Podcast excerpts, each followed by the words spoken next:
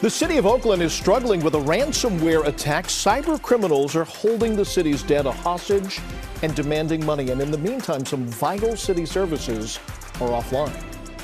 Also in Oakland, the ousted police chief is speaking out and he is not holding back, blaming an official for his ouster. And here's a hint it's not the mayor. The San Francisco man charged in the deadly explosion in the Sunset District heads to court. We have details on the ruling that is not making his neighbors happy. Good morning. It is Saturday, February 18th. I'm Devin Fehely. Thank you so much for joining us. Let's start with a quick check of our weather with First Alert meteorologist Paul Heggen.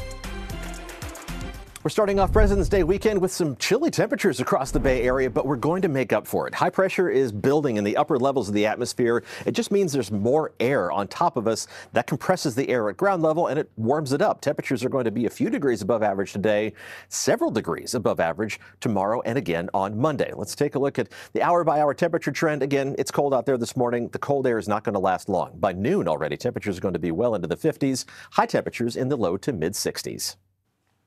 There is a lot of frustration, but not a lot of answers about a ransomware attack against the city of Oakland that has lasted now for 11 days. The attack is not blocking 911 calls and the city's financial data or fire department resources, but it has affected just about everything else. People coming to pay tickets or file reports are having issues. Our Da Lin tried everything that he could to push for answers on what's going on and when the trouble might be fixed. Oakland City officials say unless you have an emergency, there's not a whole lot they can do for you. Again, people can still call 911. That is still working. But workers say any other kind of city service that requires a city computer is likely unavailable. The lobby at the Oakland Police Department is one of few places still open to the public, but there are signs alerting people the computers are down and they have limited services. I feel a little bit uncomfortable given the fact that they don't know when this is going to be resolved. Raymond Highsmith says someone stole his license plate about two months ago and apparently racked up a lot of traffic citations in Oakland. Parking attendant says, wow, you've racked up a lot of tickets. They're going to immediately tow your car. And I was like, how, how many? It's, no one has an answer.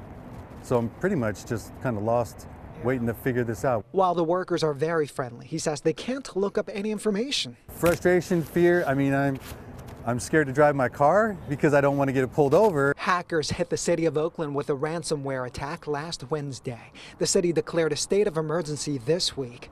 A spokesperson emailed a statement to me saying the network outage has impacted many non emergency systems, including the ability to collect payments, process reports, and issue permits and licenses. I emailed, called, texted, and even went to City Hall to try to get additional answers, but no one responded. We have so many questions, including how long will the shutdown last? And did the hackers steal sensitive data like customer credit card numbers or employee information? I did find this video from the special City Council meeting from Thursday. But the first order of business is to protect the network, clean it, scrub it, and then rebuild the network and put it back onto the system. We are in that process now, and we believe that uh, next week we will be uh, more functional functionally uh, able to provide services. Raymond happens to work as an IT administrator for a company in Alameda. This ruins most private businesses. This, yeah. So the fact this is happening to a city of Oakland, yeah, this is a little disturbing. For now, Raymond is driving this backup SUV. He's keeping his car home, fearing they'll tow it. I'm going to be pretty much stuck like this for a while unless I get this resolved. We hope to get answers and a better timeline next week as to when things will get back to normal. Oakland's former police chief LeRonne Armstrong spoke publicly on Friday. It was the first time since the mayor fired him earlier this week. Now, the former chief blamed the federal oversight monitor. He says that monitor sensationalized a report that he had mishandled a misconduct case against an officer. Mr. Warshaw's history of incentives are crystal clear that the elephant in the room is being uncovered. He's supposed to be neutral, supposed to be a compliance director that helps the department move forward, but clearly the department continues to move backwards. He scrutinized me for things that I didn't do, but didn't support it with evidence. Sensationalized writing is what I call it. The former chief says he is exploring his legal options. Well, across the bay, there was an emotional day in court for the San Francisco man accused of running a drug lab that blew up his house and killed his wife in the sunset. Now, a judge granted a strict home detention for 53 year old Darren Price, who sobbed during that hearing. Price did not enter a plea to felony charges, including involuntary manslaughter, manufacturing a controlled substance, and child endangerment. Last week's blast not only killed his 51 year old wife, Rita, it also badly burned her caretaker and seriously damaged two neighboring houses. Our Betty Yu talked to a couple who lived in one of those damaged homes who say they often noticed a marijuana smell coming from the house that eventually blew up. Darren Price appeared distraught in court, where he learned he'll be released from jail under strict house arrest. The judge determined that he did not act with malice or intent to harm others, just negligence. His wife of nine years, Rita Price, died in the explosion. Her caretaker was badly burned.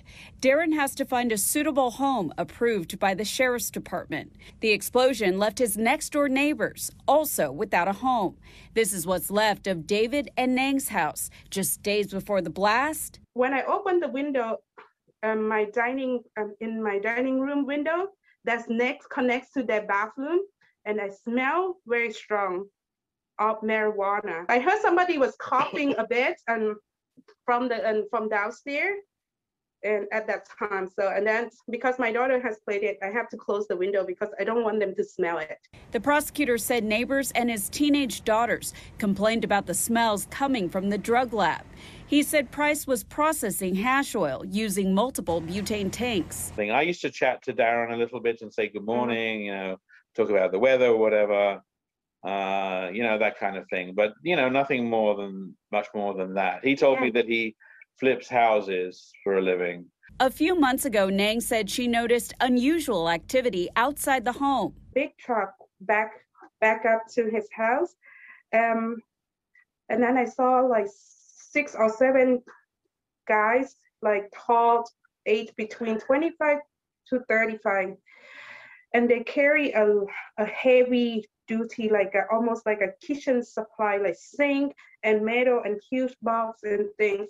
So I was thinking that's odd. Price will be allowed to see his children, but the judge said he won't be allowed to talk about the explosion. We are relieved that he will be physically out of custody, that he can start participating in the arrangements for the funeral for Miss Price and also be connected with his children and support them in this time. Law enforcement can search Price's residence and electronic devices at any time, and he can't leave his home without prior approval. We're a bit concerned that they let Darren Price out on uh, on bail today. Um, you know, we do understand that uh, he did not do anything deliberately, um, but we don't really know what his state of mind is now. And uh, um, I mean, you know, there's a side of me that feels bad for the guy. He didn't want to kill anybody. He just made some bad decisions.